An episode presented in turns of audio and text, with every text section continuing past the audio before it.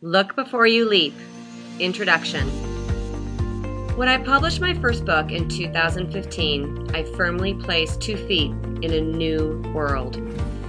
This new place, which I'll refer to in this book as the wild world of publishing, is one of the most bizarre and difficult industries I've ever navigated.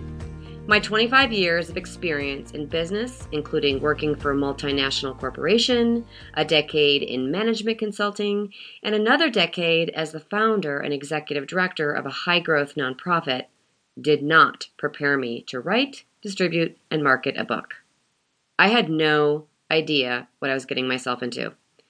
I stood there with my fresh off the press book, looking like a deer in the headlights with a stupid grin on my face. I was a published author.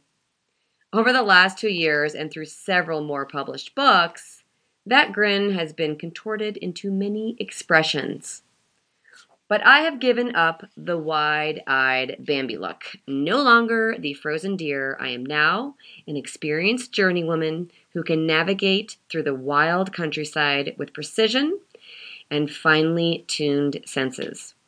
I've immersed myself in author groups, participated in various mastermind sessions, attended and spoken at publishing industry conferences, presented on stage at the Book Expo of America, and conducted hundreds of interviews with authors and aspiring authors.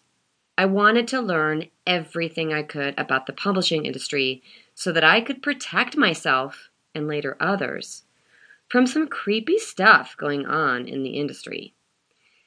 That creepy diagnosis felt weird at first to me, the positive psychology lady who comes from a place of innate trust that all is well in the world and within people.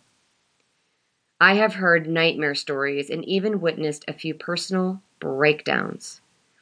I have been angered by the deception that some of my author friends have been subjected to.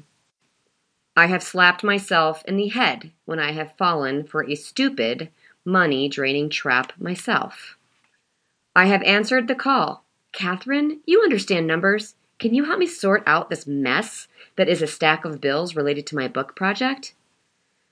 I have transformed that anger into motivation to help the many people who want to write a book, but are in danger of running straight into the money pit.